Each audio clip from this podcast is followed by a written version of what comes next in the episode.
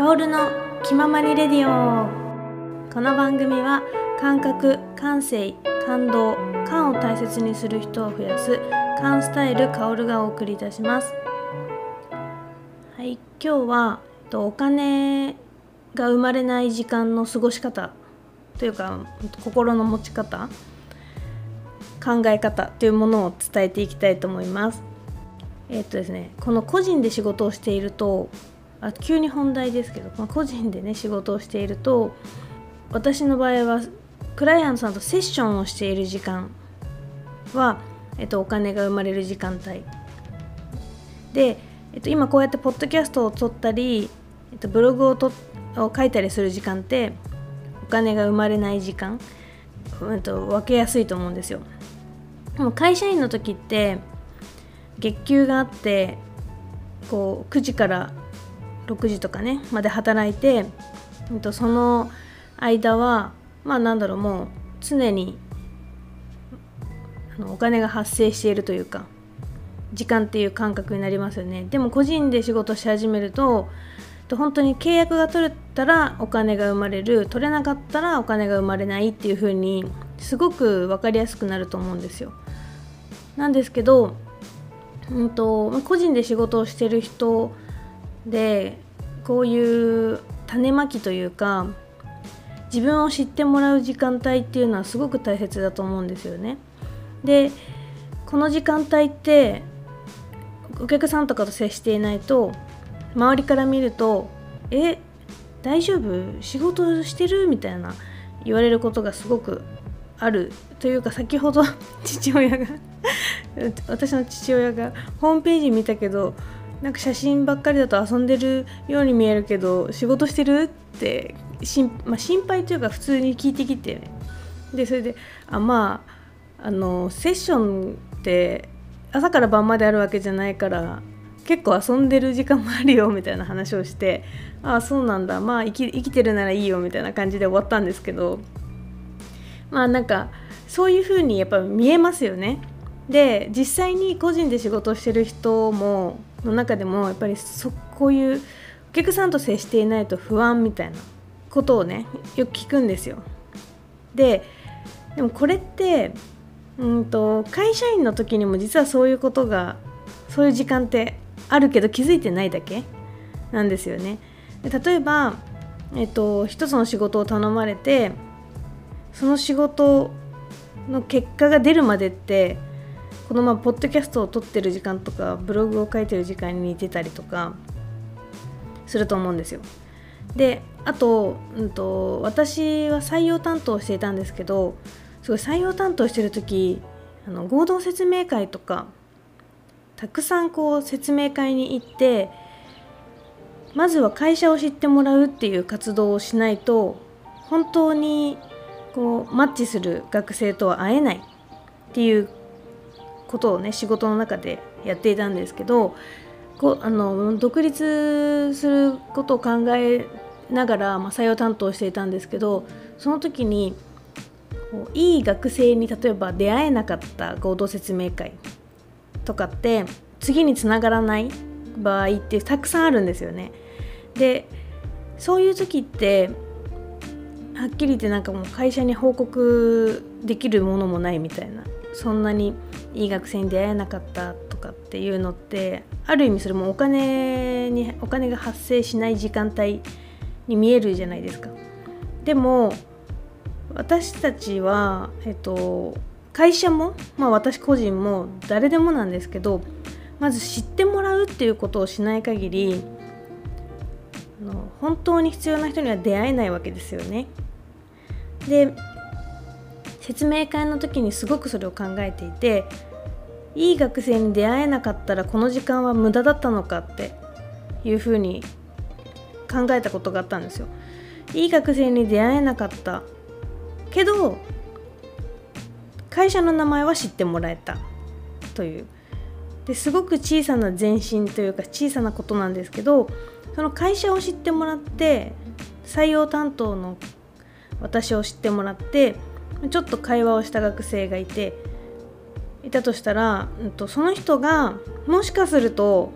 友達にこのあの会社の採用担当の人感じ良かったよとか私まあディーラーカーディーラーだったんですけどカーディーラーだったらあの会社こんな感じだったよとか広めてくれる可能性っていうのはありますよね。でなのでやっぱりその説明会の時間って絶対必要だなっていうふうに思って毎回いい学生に出会えるもううちの会社とマッチする学生に出会える出会えない関係なく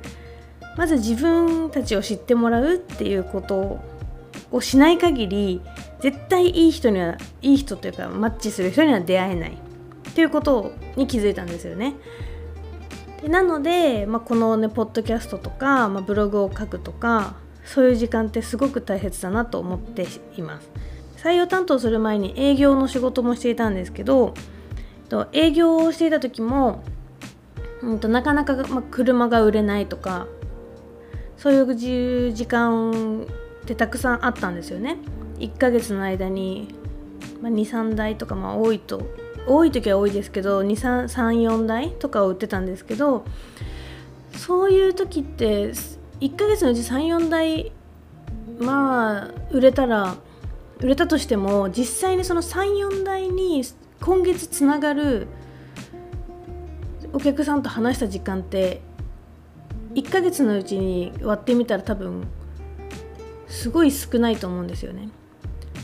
四六時中やってるわけじゃないからでも今月つながらなくても来月再来月来年っていう風につながる可能性がある。っていうお客さんとは今日もいっぱい出会ってるみたいな。だからその時も今日今月つながらなくてもまずは自分を知ってもらう。で自分の人となりを知ってもらってあとはまあ商品を知ってもらうっていうことがすごく大切だなっていうふうに考えていつもこう種まき活動って種をまこうっていうのを常に考えながら私は営業活動してました。でそれを、うんとまあ、採用担当の時に研修担当もしていたんですけど研修してる時に車が売れない時どうすればいいんですかとかいろいろね結構相談を受けていたんですけどその時はもうひたすらいやもう本当に一つ一つやるしかないよねっていう話をしてまあ私自分にも言い聞かせるというか自分の覚悟を決めるというかね多分独立するときっとそういう不安ってきっと出てくるんだろうなってその時からこうイメージしてたんですよ。でその時に不安を持ってしまうと不安って本当に焦りとか恐れとかそういうものとどんどんつながっていくんですよね。あこのまま車が売れなかったら上司に怒られるとか。あこのまま売れなかったらみんなに変な目でもう意味ないとか思われちゃうとか。成績悪いって思われちゃうとかね。そういう方に意識が向いちゃうと先につながるものもつながらないというか。今目の前に来ているお客さん来ている人目の前にいる人に意識がない状態。なんか周りにの反応とか周りのから見た自分に意識を置いてしまうと不安とか恐れとかがやってくるなのでやっぱり、うんと、このお金が生まれない時間帯っていうのはいかに、えーと、今自分が出会いたい人に、えー、届けるための活動をしているかっていうのを考えながら自分に意識を置くっていうのがすごく必要だなって思います。これ伝わってるのかな？わからないけど。私は今このまあポッドキャスト撮ってなんか意外とポッドキャスト聞いてすごい良かったですとか言ってくれる人がちょっとずつ増えてきてででもサボったりもするので なんか最近、え、サボったりもしてるのにたまたま会った人がポッドキャスト聞いてくれてよかったよって言ってくれてあやっぱり意味あるんだなと思いながらこれを今久しぶりに撮っているんですけどやっぱり意味がないことってないと思うんですよね。で例えばこのポッドキャスト全然内容良くなかったって誰かがそう受け取ったとしてもその中他の例えば10人中1人でもあこのポッドキャストなんか良かったとかね安心したっていう人がいる可能性があるのであれば発信はね続けた方がいいと私は思ってます。であとなんかいろんな話いろんな人のねやっぱりなんか発信とかについてインターネットとかで見ると有益な情報を出そうみたいな、まあ、今これは私いわゆる有益な情報になっているののよりの話をしてると思うんですけどなんか有益な情報をさ発しようと思うとどうしていいか分からなくなっちゃいませんか？でそうするとなんか日常の自分を押し殺さないといけないというかなんかそれってどうなんだろうって私はずっと思っていてでもやっぱり有益な情報をねちゃんと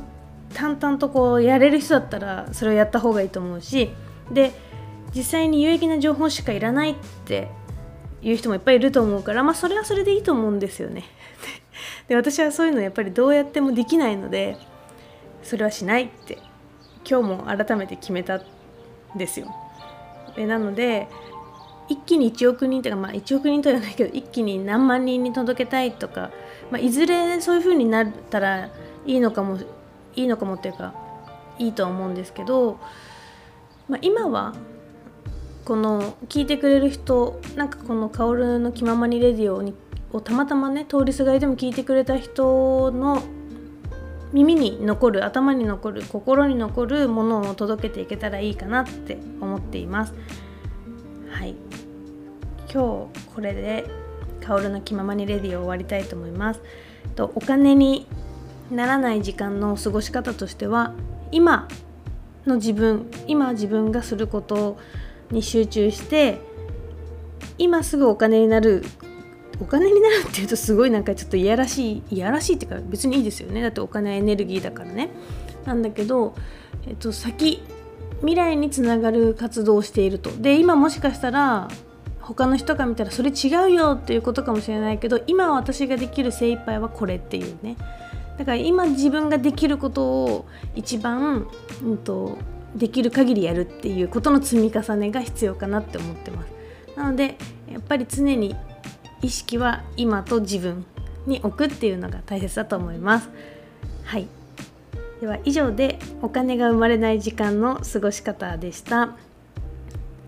それではまた。Twitter、インスタ